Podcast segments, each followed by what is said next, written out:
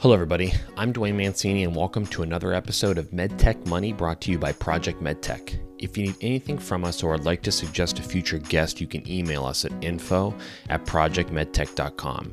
If you enjoy this podcast, please subscribe and leave a review. For more information on Project MedTech, our events we host, our consulting and advisory services, and to sign up for our monthly newsletter, visit our website, www.projectmedtech.com, and follow us on LinkedIn.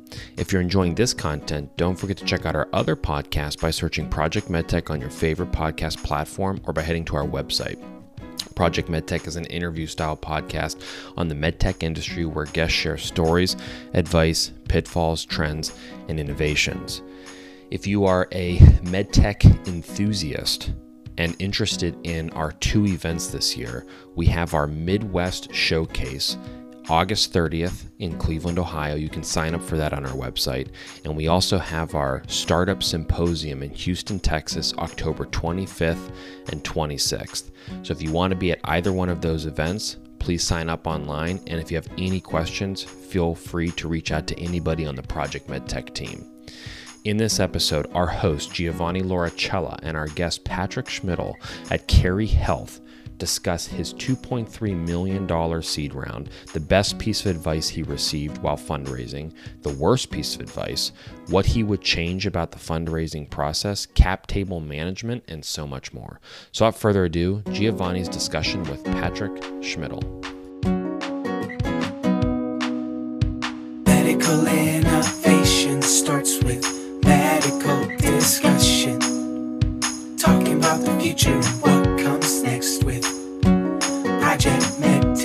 Patrik, thank you very much for being here with us today. I'm very excited about this one. We were not too long ago in person in Boston at the AdvaMed, the MedTech conference.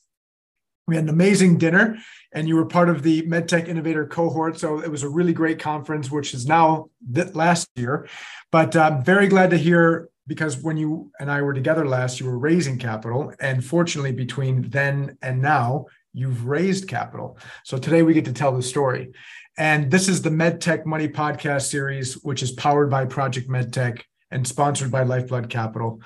And we have been here before. We've talked to MedTech entrepreneurs like yourself, as well as investors from around the world. And what I've discovered is that there's no silver bullet specific formula or even magic of how to raise or invest capital in MedTech. So my goal here is to extract insights so that we can demystify this process and help other medtech innovators benefit from this information. And so the audience is medtech entrepreneurs as well as investors listening in now. And what I'd like to do is share your stories and advice to help our listeners learn from you specifically, and even more specifically for those first time founders or CEOs who have literally no clue of what lies ahead of them on this journey of raising capital. So I thought the best place to start is to learn from experienced professionals like yourself. And the first question I want to toss your way is what is the lifeblood of a medtech startup and what keeps startups alive? Well, that's a great question. Well, first of all, thank you, Giovanni, for for having me. Uh, this is uh, this is exciting. I'm looking forward to to talking about this uh, over the next several uh, several, I guess, minutes or almost almost hour. Um, there are really three things, if you think about it, uh, that uh, that drive medtech startups. Uh, one is is a is a treatment gap or perceived treatment gap um, that uh, somebody's experienced uh, either uh, in their professional life or through one of their loved ones or themselves as a patient. And then the second one is is to to try and fill that treatment gap by somehow figuring out a way to, to raise enough money or spend your own money to to to figure out a solution to that treatment gap and then and then the, finally uh, it's not something that that any one person can do by themselves. Uh, you, you have to have the right people with the right expertise and the right experience to to help make it happen. So so it's one a treatment gap two capital and then three the right talent to make it happen. So that's kind of how i think about it. But you know what's interesting is that nobody grows up thinking I want to start a med tech company one day, right? It's it's just something that uh, it, it, evolves over time, right? And clinicians or patients or loved ones of patients find a find a gap, and then they try to figure out a solution. So then, talking about building those medtech startup companies, or even your particular medtech startup company, CARI Health, what is the hardest part about building a company? I mean, and I'm talking about speak from the heart on this one, and imagine you're in a room full of entrepreneurs listening in that you know maybe they're engineers working for Medtronic, or they're a director at a startup company, but they've never led a company, but they all have those shower ideas of like, man, I would love to build my own company one day. And they literally have no idea what they're walking into. But what is those hard moments? What's so hard about a startup? Well, there are many things that are difficult in for startups in general, but uh, but for medtech companies or startups specifically, I personally feel like the hardest thing is is that that you don't really you can't really validate your idea or your solution uh, with the market or with patients uh, until you're way down the line of product development and, and regulatory clearance. So, so that is unlike many, many other startups and, and other segments where you have the ability to create a prototype and get early customers and get feedback and you get a sense for is anybody willing to pay for this and in, in medtech, you can you can be years down the road of product development and clinical studies and regulatory clearance, and you get to the end point, and either patients don't want to use your product, or clinicians don't want to prescribe it, or or um, or payers don't want to reimburse for it. So that I think that's probably the hardest part, and to think through all that, and and be to be able to overcome those objections uh, when you go out and raise capital, those are some of the hardest things. And so we're going to cover the story. And I actually am very excited to cover the story because, like I said, we were hanging out before you raised capital, and I was watching you in the middle of, of this fundraise. And now you've raised it, and I, we're going to get to that story. It's very exciting. But you've you've been raising capital throughout your career and you just came up on a 2.3 million seed round for CARI Health and you've received advice. There's some good, there's some bad. And just for once again, you to disseminate your wisdom at this point, what is the best advice on raising capital that you've received? And what is just wrong? Like what's what's the worst advice you've received? Well, there's always a little piece of wisdom in every piece of advice you get because it comes from an experience, right? Uh, the but the best piece of advice, and and this is somewhat cliche, but but it's really that that you have to talk to a lot more people than you ever dreamed you have to talk to, and it takes a lot longer than you ever think it would take, and and therefore make sure that that you have enough runway to to to see that through, right? So that was one piece of advice because we put our plan together, we put our schedule together, we said this is what we're going to do. Here's how long it's going to take us, and basically one of my mentors said, okay, just go ahead and, and, at least double that and double the number of people you got to talk to, double the, the amount of time it takes. And, and, uh, and she was right. Um, in terms of the worst piece of advice, uh, well, it was it actually came from somebody I trust and and uh, that that I usually go to for guidance and and it was towards the end of the the third quarter last year and and we were you know probably about 60 or 70% of the way done with our seed round. And, and basically he told me, he said, look, don't, don't bother. Don't waste your time. Don't keep raising. Just, just close your round now and focus on execution.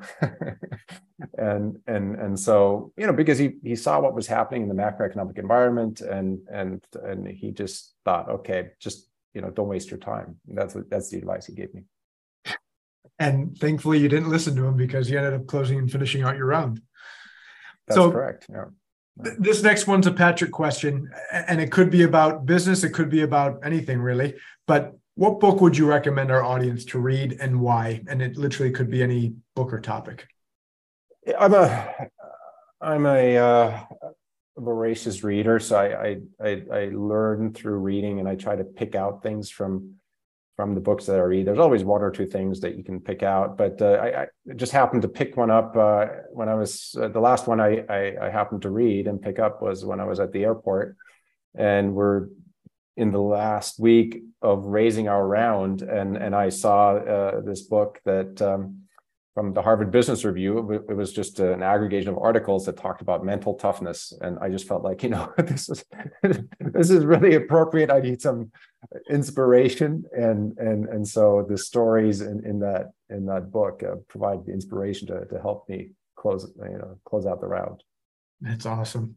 I'm I'm an airport reader myself, and I I have a, a, shelf of books that I bought that I still haven't got to that I've picked up because the title sounded great, and you never have time, at least when you start the conferences and you're traveling. But I'm glad that you got your uh, your words of wisdom from Harvard Business Review. There you go. Uh, so, from your perspective, I, I like to ask this question because not that there's so many varying points of view, but once in a while there there's this divergent path that is unique. But what's the job of a CEO and what is the biggest challenge of a CEO? Well, and I don't mean founder. Yeah. There is a difference. We've talked about, and everyone knows there's differences between founders and CEOs. But your your perspective of a the job of a CEO. Yeah. So, I I try to think of it in terms of uh, alignment.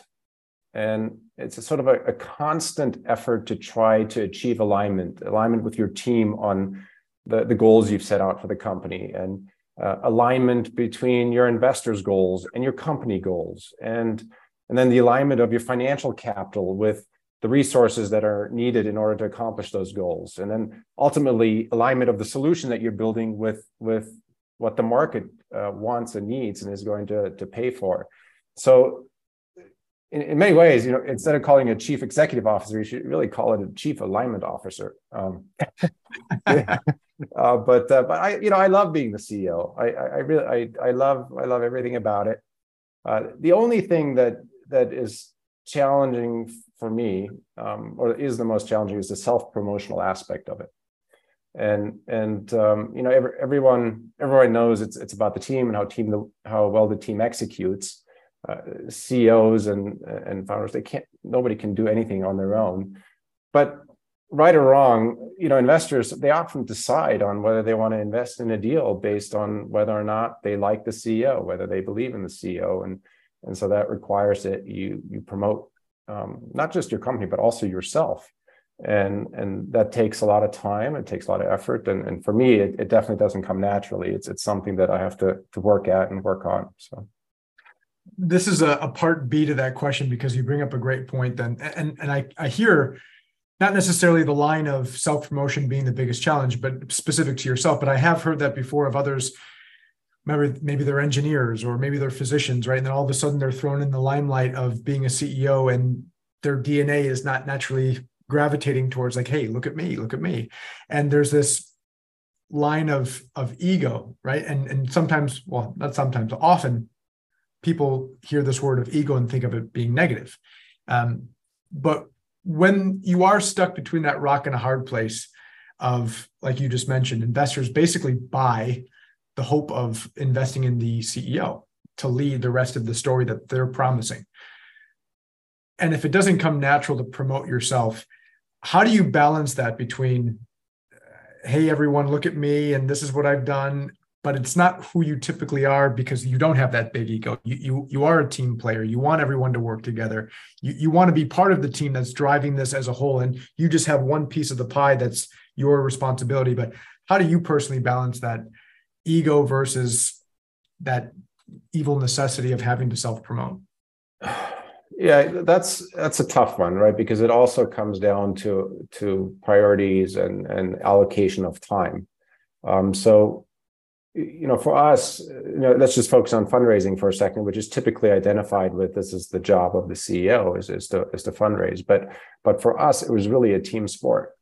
And and without us as a team working on this and collaborating and and complementing each other, we would have never raised the round. So so there was a constant balancing act between making sure that that the right team members are part of the right meetings with the investors at the right time versus making sure that they had also had enough time to execute on on what needs to happen on a day-to-day basis to move your company forward right? And and so trying to make those decisions on a day-by-day basis uh, was uh, was and, and remains challenging because the fundraising doesn't doesn't stop. Um, and and you're also trying to balance you know making sure that everybody feels included um, to the point where they're con- where, where they they have a sense of accomplishment to contributing to it, uh, but yet um, also making sure they have the time and and and and and yeah the, the time and the energy to put into their their day job Um, and I, I, don't have a, a, a secret formula.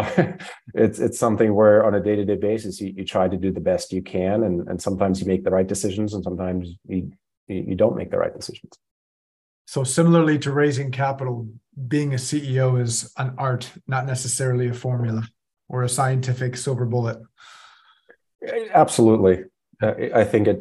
Uh, we naturally tend to um, gravitate towards things that we that we do well in, and we gravitate away from things that we're not so good at. And in, you know, in my case, I, I don't have a medtech uh, background prior to, to founding the company. I, have been part of lots of other businesses, but um, but I, I'm not an engineer. I'm not a clinician. Uh, I'm I'm just the you know the a, loved one of a patient um, that that was concerned that there was a treatment gap, right? And and so so my team has the clinical experience. They have the engineering skills. Um, they they they have the regulatory experience. They they have the product design and development experience, right? Um, so so so that's how we complement each other. Um, my sweet spot is is to bring all the resources together and, and try to make sure that that we we all execute at a high level. I have fun with this next question. Having been through your raise now, if you had a magic stick and could change anything about raising capital, the whole process itself, and you could choose whatever you want, just wave your magic wand, what would it be? You know, I thought quite a bit about about this one, and um, the, the, the biggest thing is just the time, right? The the time it takes to to find the right investor and the right fund that has alignment with with your deal and your timeline and your uh, your capital needs uh, to to to to talk to the hundred people to get to the one it, it, it's a lot of time, effort, and energy, right? And and so if there's some way to speed up the process to to to get matched up with the the right fund, the right person at the right fund in a timely manner, uh, to get to a yes or no quickly, that would be ideal. You know, so I was thinking about okay, what would that look like, right? It would be kind of like a cross between Amazon and and Match.com, right? Where you you just select each other, right? And and and and um, um, based on on the attributes. And and there are some attempts out there, but but so far I ha- I haven't found anything that that speeds up that process that you have to go through. So I'm very glad that you brought that up. I keep on having these part B questions because you, you're bringing up some great points. I personally, in my career, I've stumbled across makeshift ideas who have tried that matchmaking. I've spent countless hours at conferences and cocktail parties late at night talking about raising capital and and this whole idea of like saving time and how do you properly and only if we could make it more efficient and streamline it.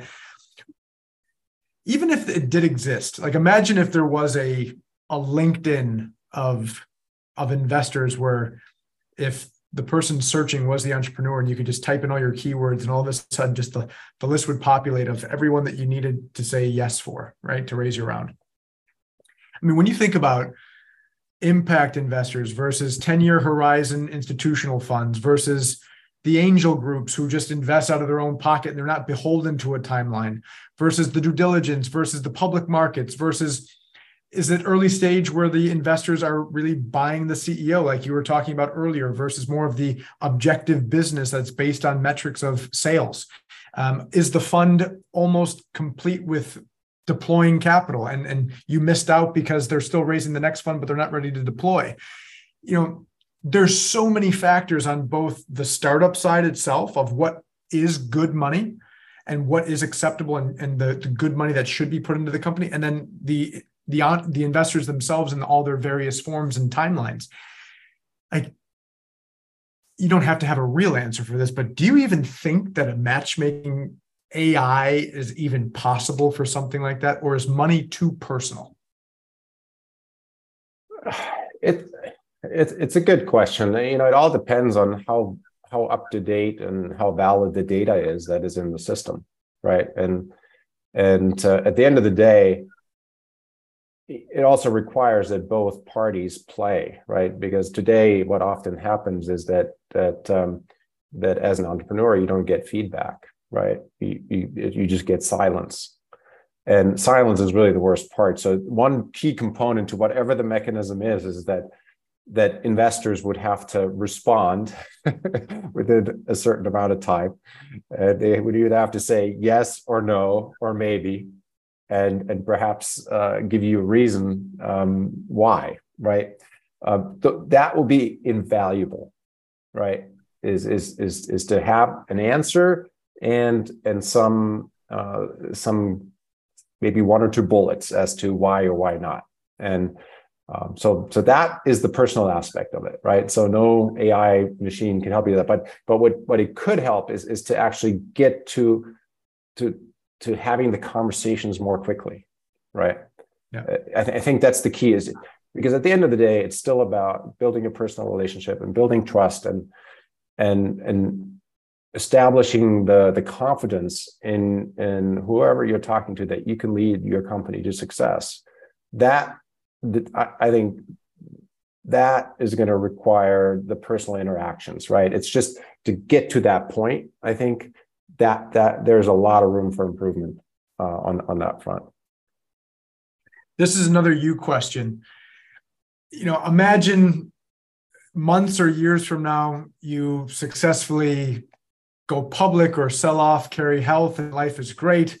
Um, if you weren't a medtech entrepreneur now and there were there were no limiting factors what else would you be doing like who is patrik as a human being like forget the the, the developing of a medtech company or you've successfully exited what would you be doing next i probably would coach kids sports uh, i i uh, I coached my kids growing up uh, when they were younger. I coached soccer, I coached basketball, I coached football and, and I loved it. I, lo- I loved every minute of it. Um, so I would, I would probably do that. I, I would um, probably soccer because that's that's what I what I know the most. Um, but um, but that's probably what I would do. Yeah. Nice. All right, one other thing, maybe, maybe run a surf school. Uh, so that's that's my other passion. School. Yeah, that's my other passion is surfing. So yeah, running and, a surf school would be good let's pop that bubble real quick. And I'm sure we're about to get to it with your background and, and CARI Health, but where are you based? Uh, San Diego, California. Surfing's good. Surfing is very good. it's just I don't get to do it much. So yeah, it's uh yeah, having a startup uh, and uh, and surfing uh, are pretty much con- directly contradictory to each other. Yeah. Um, so yeah. anyway. so you were talking about the fact that you didn't come from medtech. You ended up developing this company because you saw that there was a gap in the system somewhere. What does the name of your company, CARI Health, mean? Where's what's the story behind it? Yeah, so you know the meaning of it is is that that that um, it has you know care in it, right? So you know we care, we care for our patients, we care for each other, uh, we we care for what we do, we we care about making making a difference. Uh, but uh, when we went through the naming uh, process, uh, any anything that was associated with care, C A R E, any any derivative of it was was taken, and and so we we basically made it CARI, um, and uh, which is you know has the sound of a caring person, and and, and and so that's how we ended up with with with CARI. Very cool. Very cool and and sometimes it happens that way. I mean, some you know you have this simple names, and we've heard some of these stories where it's like you just you couldn't get the website or that name wasn't available, but the next best one is right here. Exactly. So, yeah, and it was four letters. You know, it was at the beginning of the alphabet. So that, that's another one. I, I, think that's a good. I've I've heard that strategy a few times. Actually, I don't hear it as often as I thought I would. But the fact is, like when companies name a name of their company, that is one of the closer or the first alphabets. So whenever they jump on jump on a line of uh, companies listed for whatever medtech innovator pitch competitions or conferences, like they're up at the top. So that's that's interesting. Um, so we we we learned the name of CARI Health and why. Moment of the hour. We've been listening to you now for the past several minutes and getting some of your insight. We know that you're a surfer. We know that you're from San Diego, but we really want to know who we're listening to, which is you, Patrik Schmidle, And tell us about who you are. Where are you from? How'd you build your life? You alluded to children earlier. So, you know, what led you up in this path of what you'd like to share to founding and leading CARI Health?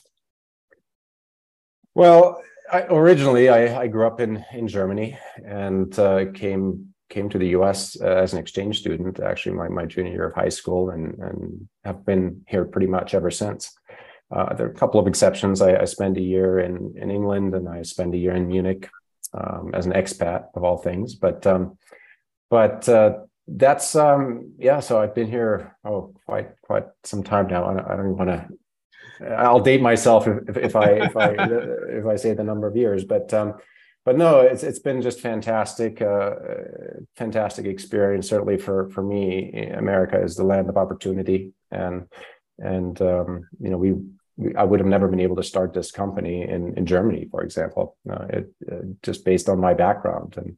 Um, you know, if I, if I look at my my history and how did I end up here, you know, I, I don't want to get too deep and too far pa- in, in, the past here, But you know, if I look at my mom and, and her career, she was a therapist. She uh, she worked with with uh, kids in that uh, that that were in need, that special needs, and, and and my dad had a business. So you know, so it's no wonder that I ended up as an empathetic entrepreneur. So that, that's kind of that's how it all came about. But you know, I over my over the course of my career, I, I came to San Diego originally to go to, to grad school, and um, and uh, I've been parts of, part of lots of companies. Uh, I've been part of seven exits. So it seems like every company that I've worked for uh, gets acquired at some point in time. Uh, for three of those, I was in a leadership role.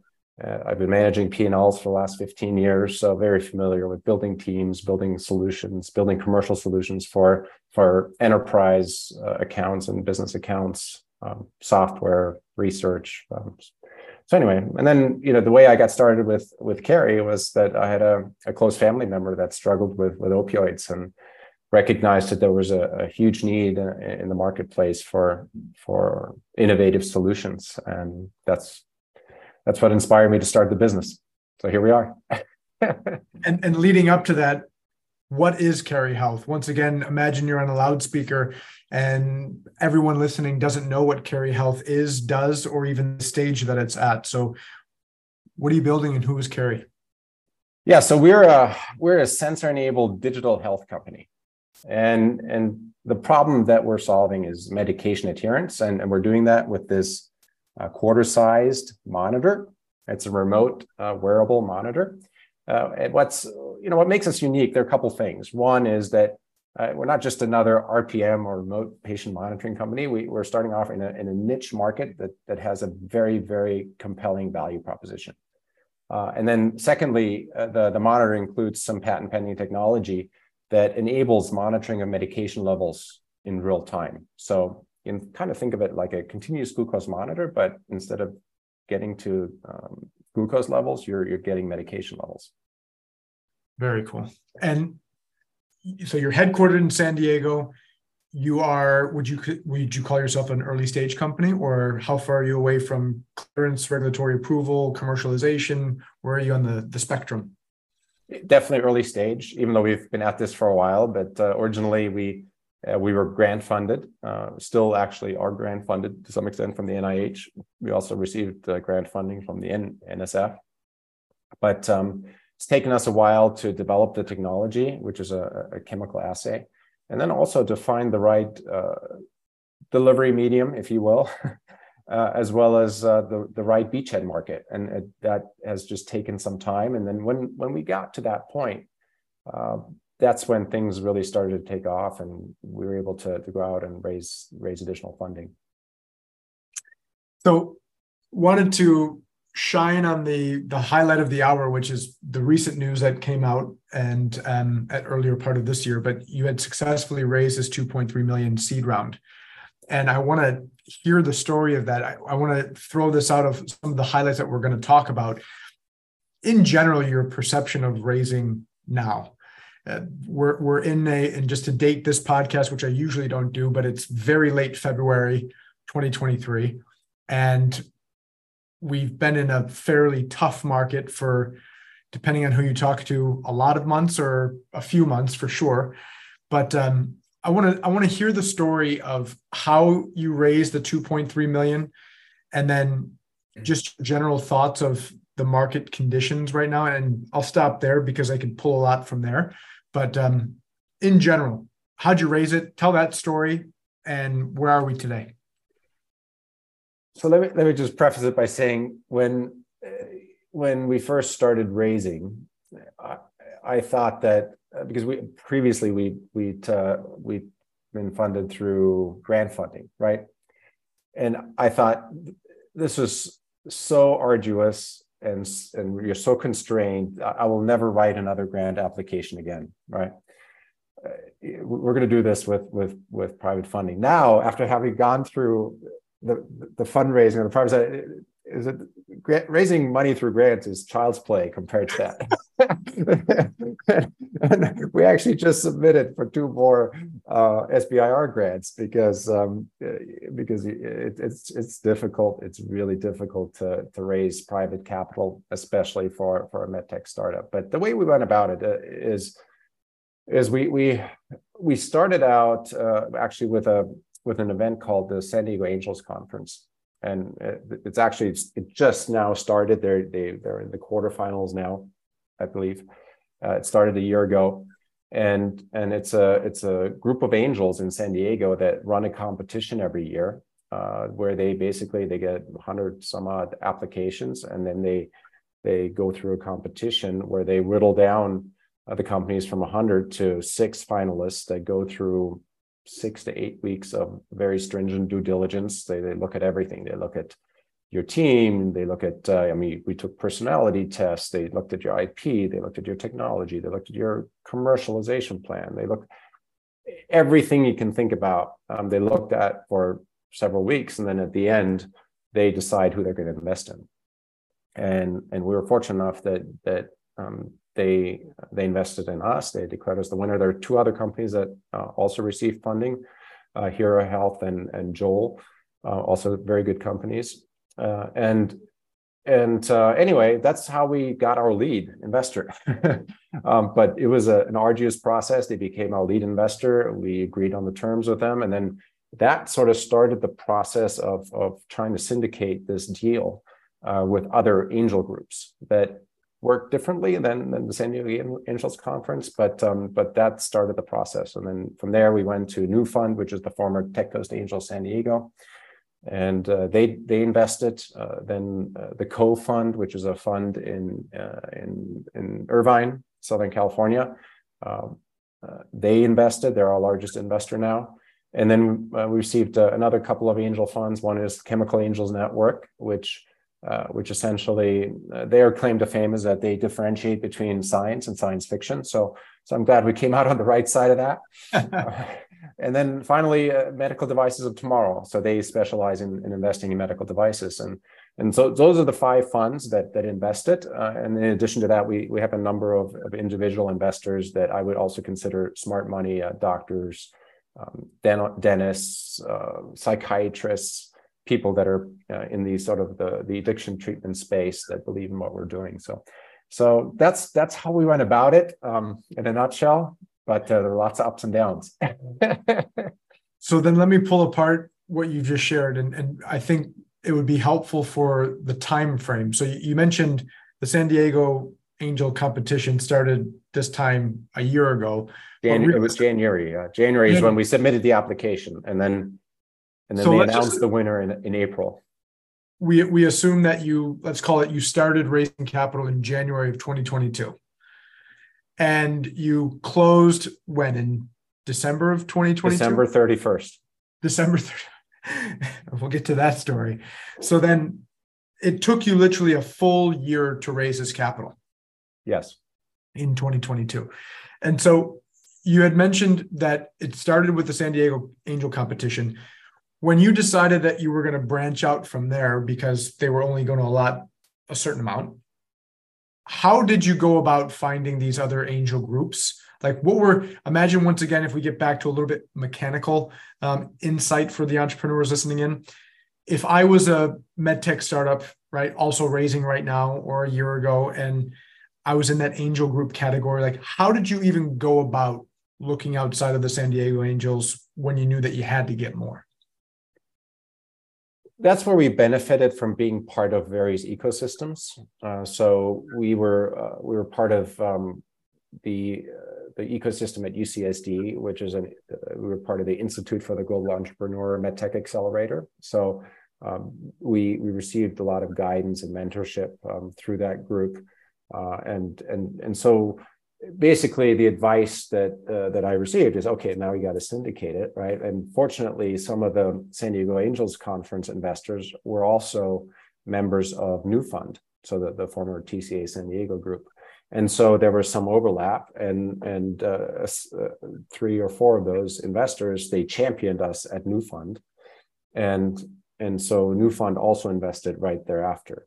Um, and then and then as a matter of you know we we're part of um, oh, there are a number of different groups that that we're part of, and, and it was just through introductions to folks that are in these other funds that uh, that we got.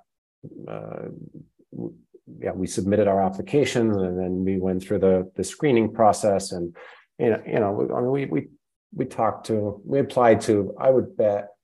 I, I was going to summarize this before this podcast, but I, I would bet we applied to seventy five angel groups, right? And then a certain percentage of those, you know, we we didn't make the next round, but then percentage of we we, we got past the screening, and then you get through the due, first due diligence, second, and and so forth. So so it's just a numbers game, and and um, um, yeah, but but but essentially the co-fund we we actually even talked to the year before at, at another conference, and and uh, at the time we were focused on a different indication, uh, but um, but that's how we met them originally. And then you know a year later almost they decided to invest once we had pivoted. So um, so then if if it was a combination it sounds like a network effect right? So you were part of the san diego angel competition which then bled into the new co-fund which then bled into other areas right? Where at least opened your network of saying okay let me try that let me try that let me try that. Um, was there ever days where you were sitting at your computer just googling medical device or med tech or digital health uh, angel groups? I mean were you ever that basic or was it always a string pulling effect of people that you knew from a network effect?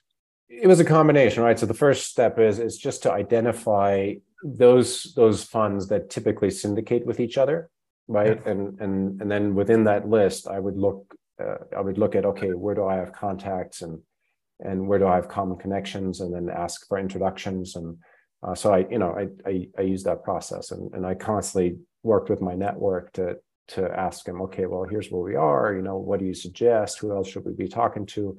And and and and then you know, it's it's really important that you have that wide network and and and have people that believe in you that'll make the introductions, right? And just because you know they made an introduction and somebody isn't interested in your deal that doesn't dissuade them from making an intro to another fund right? Um, because so it, it just may not be the right fit. You mentioned something really important now about people believing in you. And even on our prior call and i put this in quotes because i definitely didn't want to let it go. You have to have a champion and that was your line. You have to have a champion. What does that mean and how did it actually help you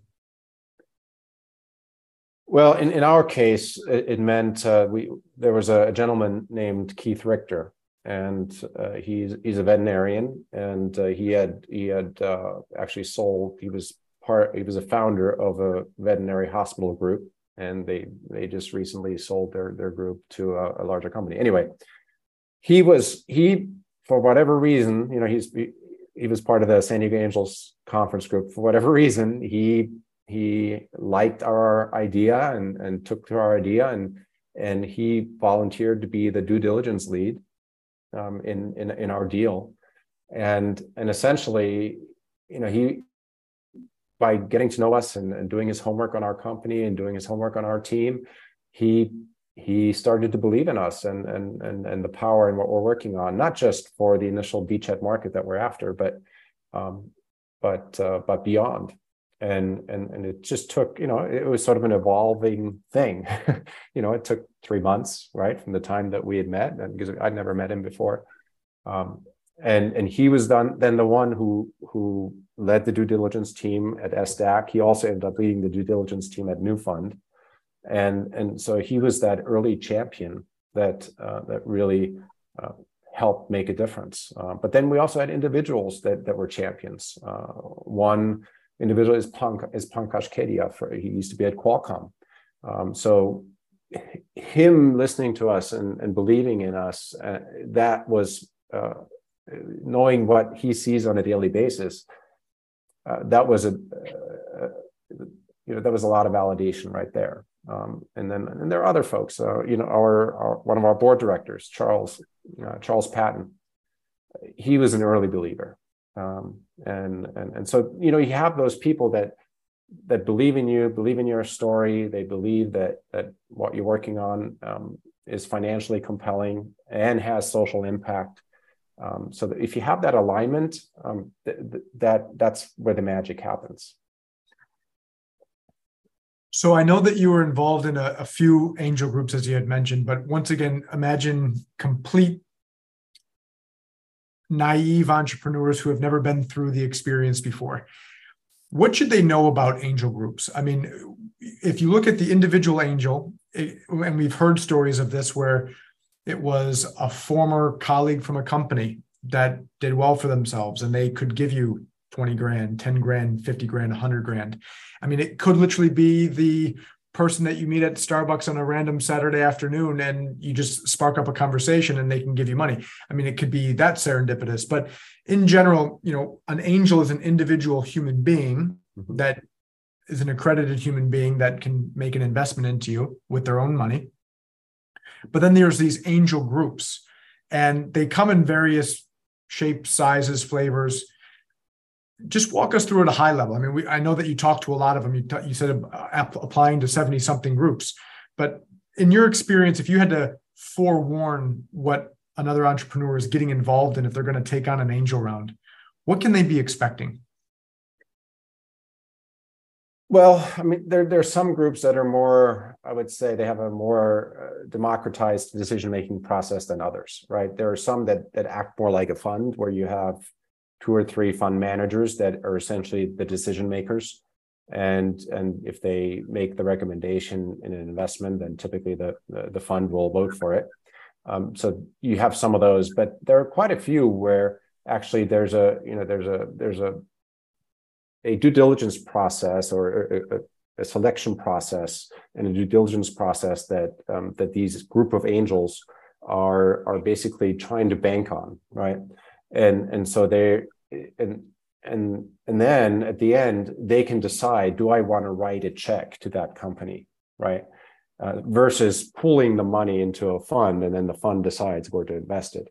And and we found you know with our solution especially as we were getting towards the end of the year those fu- those angel funds where with where individual angels were writing individual checks but using the you know the angel the, angel organization as a way to identify deals and deal flows um, those were the toughest for us because because the, the risk reward ratio you know the, late, the later we got to the year was tilting away from investing in, in a medtech startup right?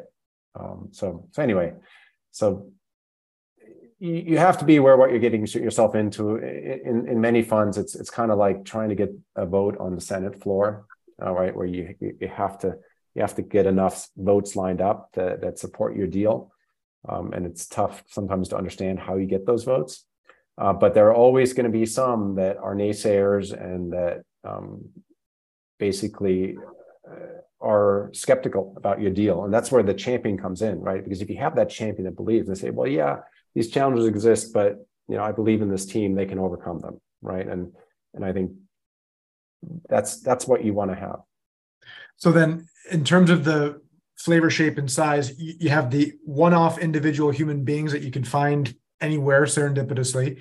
You have some groups that have a pool of money with a few decision makers that in theory they can cast the vote to deploy a group of people's money into a selected investment. And then you have these competition slash hoops you have to jump through types that people can select and, and basically use an angel group vehicle to decide if they're going to invest as an individual. Mm-hmm. And then you have some that or hybrids or hybrids. So like the San Diego Angels conference is, is, a hybrid, right? Where basically they you know, they pool money. Yeah. And in this case, I think it was a quarter, three quarters of a million dollars in total, and we ended up um, winning three hundred fifty thousand of that. But then there were also there was an opportunity for the individuals within the fund if they wanted to invest more, they could do that via an SPV, um, and and and so so yeah, some are hybrids. How does when you're raising from various forms of angels like this? So fast forward, CARI Health, when you're raising an institutional round in Series A, Series whatever it may be, and it's taken by one to five VCs or one to three VCs, and those are the lines on your cap table next. But then you have these angel groups where one's a veterinarian, five are from this angel group that invest individually. That angel group invests as an SPV and only one line on your cap table. How do you, or what would you recommend, even at a high level, for cap table management? Yeah, I mean that, that's something that that's really really important, right? Is is how do you keep your cap table clean? And and we've been very fortunate in in, in that in that way. Uh, basically, the the terms or the structure of our deal was is a convertible note, and and essentially everybody that invested invested on that same note and on the same deal. Um, so we don't have you know a safe here and a convertible note here and you know equity investment there. We we it's one note, one set of terms, and we basically syndicated that deal across the board. So if you can do that, and it's not always possible, but if you can do that, uh, it, it, it really helps um, once you get to the price round, right? Because we, we haven't had a price round yet, but we will have one later this year, and and so now our cap table is is very clean as it relates to that. And not a plug, but is there any silver bullet that you have for cap table management? Do you do it on an Excel or do you have Carta or how do you do it? Yeah, so we're we're on Carta. Yeah. Okay. And I I hear Carta all the time. What I haven't heard does Carta even have a competitor? Are you even aware of another? Yeah, there are there are competitors, and and um, I, I can't remember the name. And okay, but, so but, Carta's the champion. yeah, but but uh, but you know there there there are competitors, and and they're you know lower cost and and probably somewhat easier. But the standard is really is is Carta and nobody's going to question you if you're if you say okay yeah we've got all our stuff on carta it's like oh yeah okay. Gotcha. Yeah. it's a brand.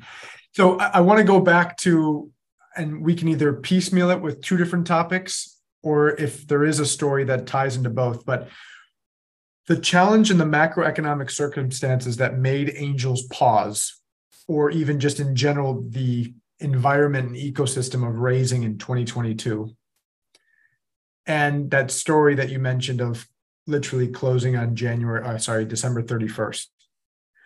You know, tackle both of those or or let me know if it's an independent story where it's like tell me your philosophy on the macroeconomic climate of raising in 2022 and even now or if it does tie into the reason behind December 31st.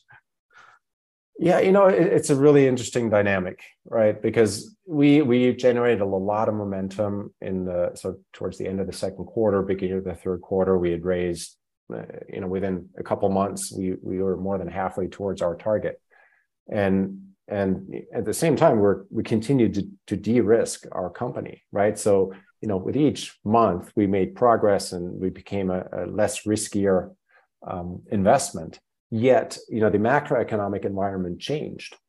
And so even though we're continued to de-risk, the, the appetite for for investing in us declined, right? Uh, and, and and and so that that that balance just changed, you know, with without anything that that we could do about it. And and and it became it became more and more challenging and more and more difficult uh, the, the further we got towards the end of the year. So we we had no shortage of of opportunities in terms of um, funds that we talk to and individuals that we talk to. But I can't tell you how many messages that I received that said, "Look, you know, we, we love what you're doing. We love your team. We love your technology. Um, it, it, it's just not the right time for us to make this investment. You know, if you know if the timing were different and and and so we weren't getting that early on in the year and and we we were we kept getting that the further we got towards the end of the year um, so so anyway so i'm just grateful that that we're able to, to generate some momentum uh, the the last month of the year and and we had uh, quite a few individuals that stepped up and and helped us um, actually oversubscribe oversubscribe on on our target so uh, very grateful for that but it was definitely um, it was not for the uh, faint of heart. There's no question about it. If you can, if you can, and if you can remember, when did the slowdown start for you? Like you had this great inertia going into 2022, and then you know maybe it was unidentifiable in the moment, but hindsight at two or three months later, you're like, wow, that's that is when it, when it started slowing down. When did that happen? Well, it it start it actually started when we were negoti- negotiating the terms of our note, which was in April, and and the fact that uh, you know because we had we our idea was uh, we thought you know every founder and entrepreneur thinks that that their valuation should be higher than than than those that invest, but um, but there was a lot of talk you know when we were negotiating the deal. I said, look, you know if if if we don't if we don't lower your valuation, you're going to have a really difficult time closing out this round. And and so that was and you know at the time you're like well you know but I'm talking to all these groups and funds and it's just a matter once we close it it's just a matter of bringing them in. I just you know I kind of listened but I didn't really believe it. and and um, and then we we got all this momentum with with um, with the two more, the two additional funds and and and and so I thought, oh you know that was just talk right it was just negotiation a negotiating tactic but then you know as we got towards towards uh it was yeah probably august september october it just it's like okay well they weren't kidding. It is changing. So yeah.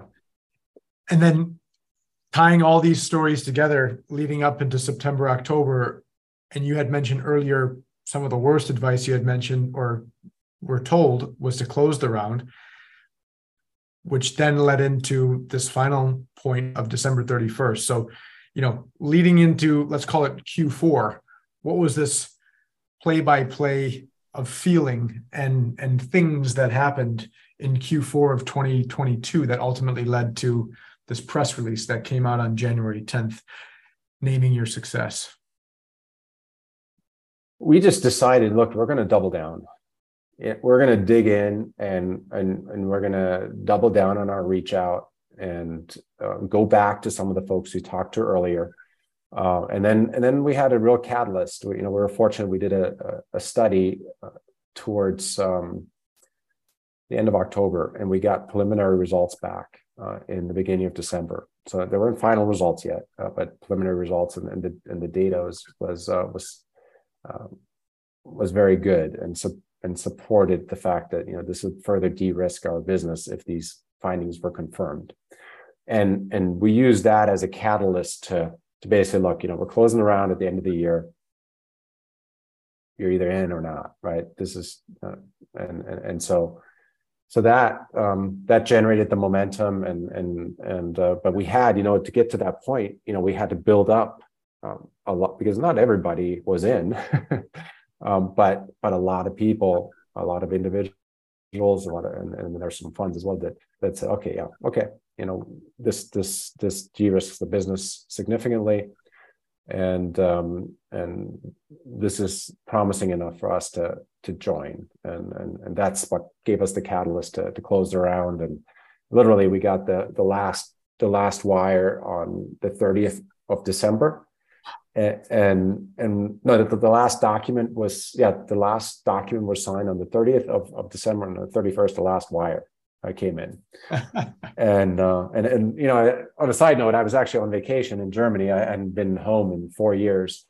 And and we were there during that week when, I, when we were trying to close the round and and uh, so that added to the drama but uh but wow. it's behind us now so wow so down to the wire on December 31st, that's when you closed around. And I'm looking at the press release again, the 2.3 million, right? So, you know, from what you can share, you were almost about to close the round based on some advice at what and then what did you clean house with the last five six seven weeks of the year that ultimately led to this 2.3 million seed round and then was that the number you were shooting for or close enough yeah we were shooting for 2.25 that was the nice. that, that was what we were shooting for.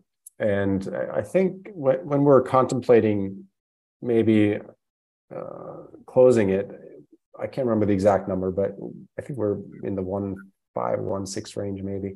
Wow. And um, so you know we we added a, a significant chunk um, that that those last uh, couple months of the year. So so I'm really glad that we stuck with it and and um, yeah, things came together. So the the other question I wanted to have, and, and, for the entrepreneurs listening in here, is especially when it comes to angels. I mean, when you get to the institutional side, you're dealing with professional investors. I mean, you have to figure out your own way of weeding down on how are you presenting to the right institutional professional investors, meaning ones that invest in medtech and somewhat know the space. But angels are a different breed, right? I mean, I, I talk to medical device angels, but they also invest in agri-tech and solar tech and whatever tech, but they're not just dedicated to medical device or med tech, for example. As an entrepreneur, how important is it during the pitch to people who know the space and those who clearly don't know the space? And what are some of those nuances of the pitch, the sale, and ultimately the execution? Yeah, and it's really interesting that you highlight the nuances between those that are familiar versus those that that aren't, right?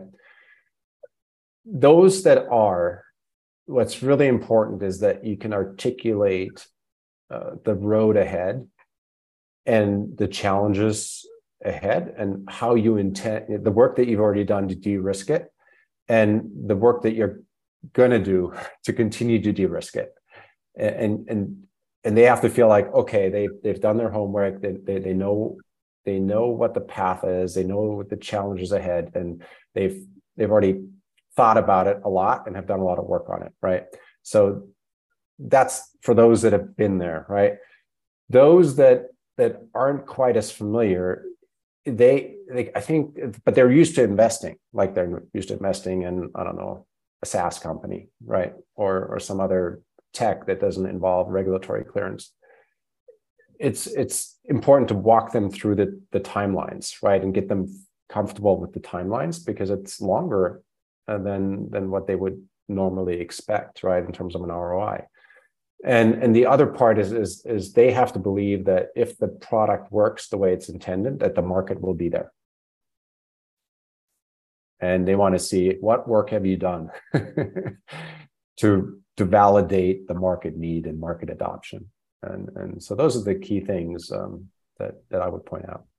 And when you look back on it and it's just a gut feeling you don't have to share the actual numbers but when you look back on it the amount of angels that ultimately invested were they almost equal parts ones that invest in everything and didn't know the space? They just happened to fall in love with your store and you were able to convince them?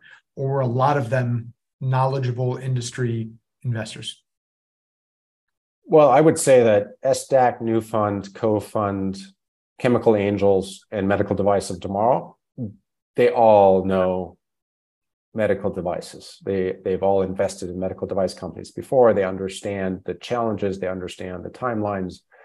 Uh, I would call I would call them smart money, right? Uh, all all all five funds. Um, the the individual investors that invested through the SPV, uh, that is, uh, I would most most of them um, are knowledgeable in terms of um, you know the medical need, the clinical need. Um, but but there are some you know that that I think loved our story and, and believed in us and are not that familiar with with medtech um, investments, medtech devices. But I would say those are in the minority. Fascinating, and thank you for the insight. I have two more questions for you, uh, just to round out the whole story. When we did meet, I alluded to the fact that we were in Boston. It was the AdvaMed conference. You were at the MedTech Innovator gathering with the other 49 companies in the cohort, I believe. And um, what was that like in terms of MedTech Innovator being the accelerator company that you were a part of? I, I know that you mentioned you were a part of a few groups, but you know, MedTech Innovator, it's touted as being the the largest medical device accelerator in the world and you happen to be one of their companies and you know for all those listening in tying back to the idea that you had started pulling on this networking string by joining some of these affiliates that you were with and opening that network what did medtech innovator do for you and, and what was some of that experience well that was a, another key validation point for us to to be admitted to to MTI was was a game changer. Uh, you know, Paul Grand and his team they're they're fantastic. Um, for for us, it was it was just humbling and inspiring to, to be part of that group. The, the caliber of, of companies that are part of that that um, accelerator, uh, the caliber of entrepreneurs, it, it's really really uh, inspiring. I, I kind of compare it to to the NFL combine of of medtech startups, right? And and um, and so I, you know, we learned we learned a lot. Uh, we we established a lot of relationships with other um, peer CEOs and, and, founders, and and it, yeah, I, I, can't say enough good things about about the program, about Paul, about his team. It, it was a it was an incredible experience, and and and one that that is um, you know that's that's a huge part of, of our story. And because you had mentioned earlier on that this is your first foray into the medical industry, would you say from someone jumping into the industry, starting a medical device company, and not necessarily coming from this history of of the industry, was MedTech Innovator something that kind of opened your world in the the MedTech side? Well, yeah, for me, every day was a day of learning, right? And and I I, was somewhat of of um, I think of an exception compared to all the other CEOs that that were there, uh, because most of them had been in the industry. Most of them uh, had experience uh, with medical devices and commercializing medical devices, and um, so I was. I think I was probably the one of the exceptions, if not the exception. So for me, it was it was it was just a lot of learning. awesome. and, and uh, yeah going back once again to the fact that you've had seven exits, and I believe you said that you were in leadership positions within 3 mm-hmm. Is this your first time raising capital as CEO? Yes, first time as a founder, first time uh, raising capital as a CEO, first time in the medtech space, uh, healthcare in, in general. Um, so a lot of yeah, firsts all at once. A lot of firsts, but yeah, but you know the key is is that that a lot of the experiences I've gained over the years, uh, I can I can leverage uh, and, and, and bring to uh, to this company and and to my team and and um, it's it's been it's it's it's been very very rewarding. You know, I would say that uh, I think I posted a, a blog a while ago and that talks about the purpose. You know, finding purpose. You know, where you have sort of the intersection of uh, you know what am i good at and what am i passionate about and and what will the world pay for you know what will the market pay for you know the intersection the venn diagram there you know I, I, I firmly believe that i found my my purpose right and uh, i'm passionate about it I, I love what i do every day and but you know not to say that it's easy but and, that's what i love and that's what i love and, and i i, I want to sign off with this one because it's arguably the thesis of this whole entire series, this MedTech Money series is is my sign off question, and you're the prototypical entrepreneur, right? And and answering this question. So you've built this career. It's been fortunate where you've had successes. So seven, and you now have been able to leverage all of this inertia to finally becoming a founder. But even if you've supported or been peripherally a part of fundraising in other industries and other companies, this is your first time putting your signature on it. You leading the strategy you leading the the phone calls the the whole ness of of raising capital. Speak to the the room of people who were patrik's a couple years ago and haven't done this before. And you know whether it's philosophical or tactical what would you sign off with in terms of being a first time fundraiser and what you have taken away from that experience, having been a person who didn't raise it not all that long ago?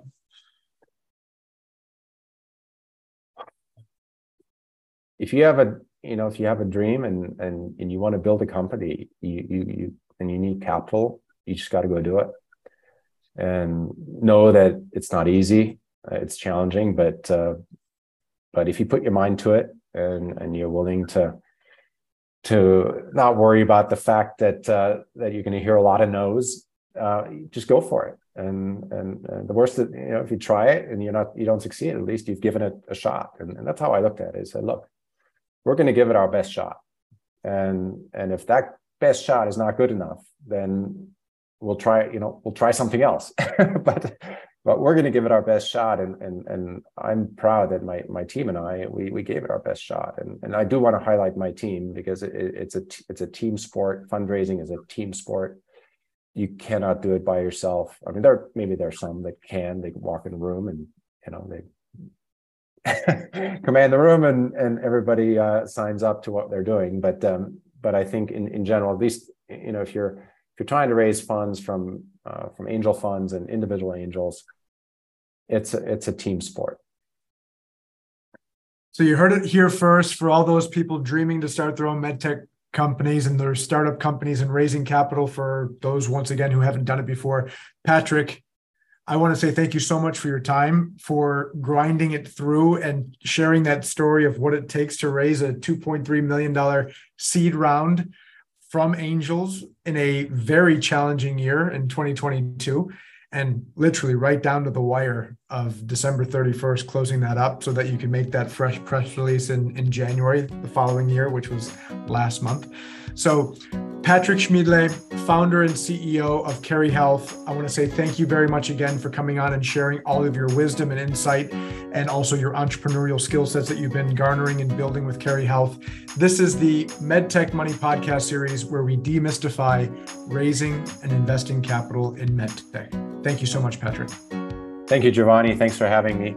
Really appreciate it. And uh, you know, one of the key things and, and benefits uh, to doing uh, doing this kind of work is to meet people like you, and and I really appreciate that. So so thanks. Thank you, Patrik. Thank you for listening to the podcast. If you enjoyed this podcast, please subscribe and leave a review. If you need anything from the podcast, you can always contact us at info at projectmedtech.com. Thanks for listening and have a great day.